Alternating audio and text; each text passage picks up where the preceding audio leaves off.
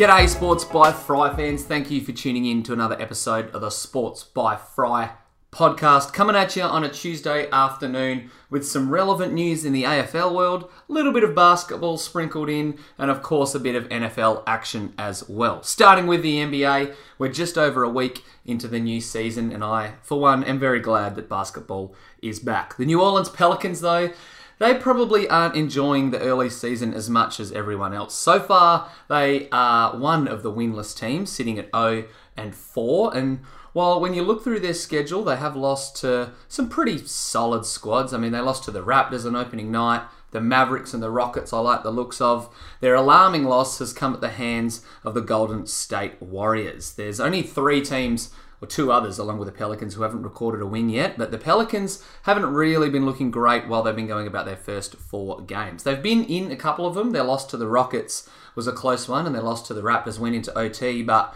they weren't really in the game against the Warriors at all, which is saying something because Golden State hasn't looked great to start the year either. I know that they're going to be hurting without Zion Williamson, but from a defensive standpoint, this Pels outfit has to get their shit together. They've given up the most points per game on average in the league, and while it is a small sample size, that's not exactly a habit that you want to get into early on throughout the campaign. In this game, though, against the Warriors, they were also missing Jrue Holiday and Derrick Favors, so couple of early injury issues aren't helping their cause, but they have the Nuggets in their next game, and being in the competitive West, their schedule's not going to get much easier anytime soon. I still have a faith that the Pelicans can turn this season into something meaningful, but four games in, it doesn't look like they're going to be contending for a hell of a lot. I mean, you don't want to draw a line through them as a playoff team just yet. But like I said, in the West, every win is going to count. And if the Pels can't fix their defensive woes soon, then we might see them ruled out of contention for a playoff spot before we move into 2020.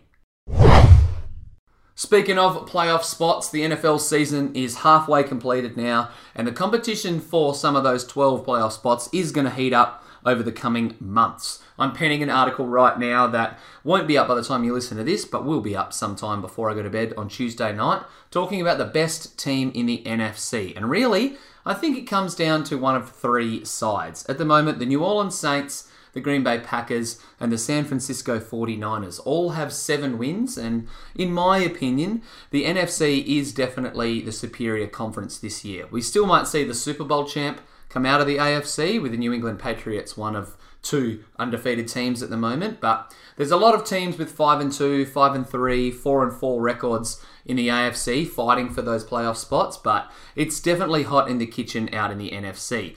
Those three aforementioned teams with seven dubs, I think, are the ones that are really elevated themselves above the rest of the field. But there are some other pesky teams still floating around. The Rams have been inconsistent but are tending to find their mojo. Similar could be said for the Dallas Cowboys.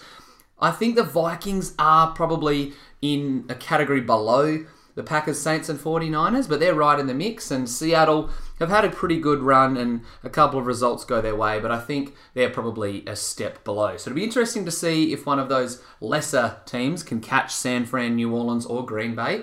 In my opinion, right now, the New Orleans Saints are the kings of the NFC. A little bit of a teaser to the article that I wrote. Uh, they haven't really put a foot wrong so far this year. They've been missing Drew Brees for quite a while, and Teddy Bridgewater stepped in and led them to five straight W's. Brees comes back against the Cardinals and looks like he hasn't missed a beat. And from a top to bottom perspective, I think the Saints have compiled one of, if not the best list in the entire league. From a defensive standpoint, San Francisco 49ers are probably the best defense, right up there with the Patriots in the league, but certainly in the NFC.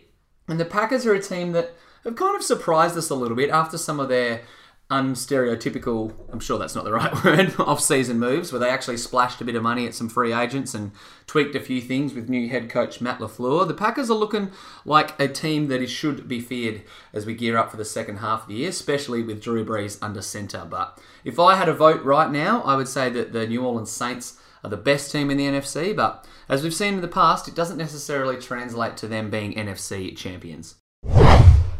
Diving into a little bit of AFL news now, and the round one fixtures have been revealed. On Thursday, we'll get to see the rest of the fixtures revealed for the 2020 season. Usually, round 23 isn't uh, released, they'll have the matches uh, penned in, but they won't have the times or where the venue will be played. So for now, we're just going to have to settle for round one. As everyone expected, and as per usual for the last five years, the Blues and the Tigers have tipped off the season on Thursday night, and that trend is set to continue. And there are some other pretty interesting games in the first week. We'll get to see the Dogs and Pies as game two on the Friday night.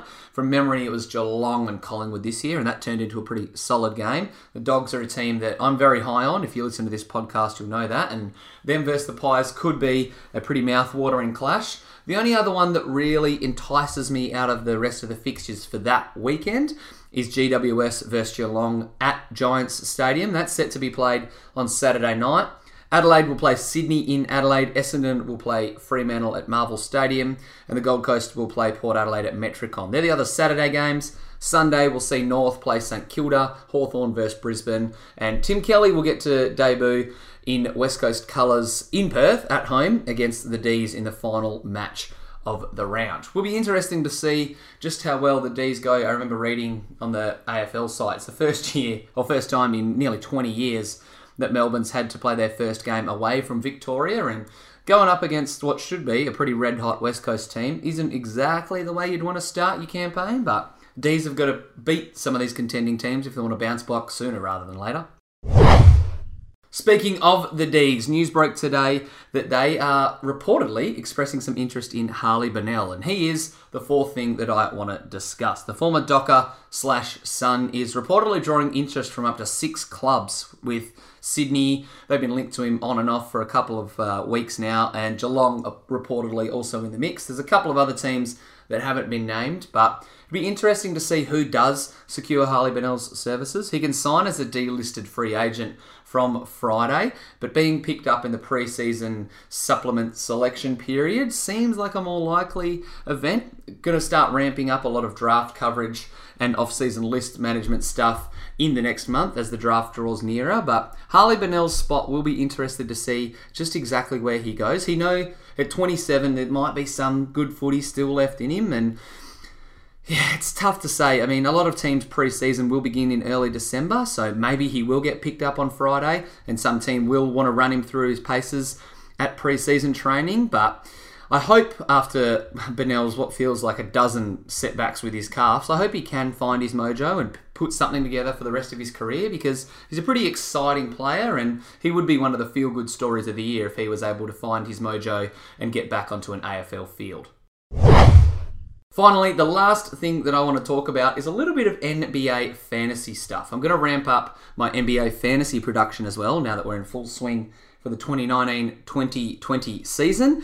And here are a couple of players that I want to point out who may be just floating around on some of your waiver wires that could be worth an ad. Now, all the digits and numbers that I go off are ESPN based, so it might be different if you use Yahoo, another platform out there, but First dude I want to discuss is Luke Kennard. He's in a shockingly low amount of teams. Just 11% of clubs have him rostered, but I think he's taken a good stride in his development. I've got to watch a little bit of the Pistons early on, and he had a pretty great game in his first one of the year, scoring 30 and I think from memory hitting about six threes. So if you're playing in a head-to-head category league, getting some help in the threes could be a nice addition. I think it seems like he's playing 30 minutes a night at the moment, usually coming off the bench, but it feels naturally like Luke Kennard will start for this team sooner rather than later. He might keep playing this heavy minutes load off the bench, but I wouldn't be surprised if he steps into a starting role and as Blake Griffin comes back and that Detroit team starts to figure out exactly how they're going to go about their business, he does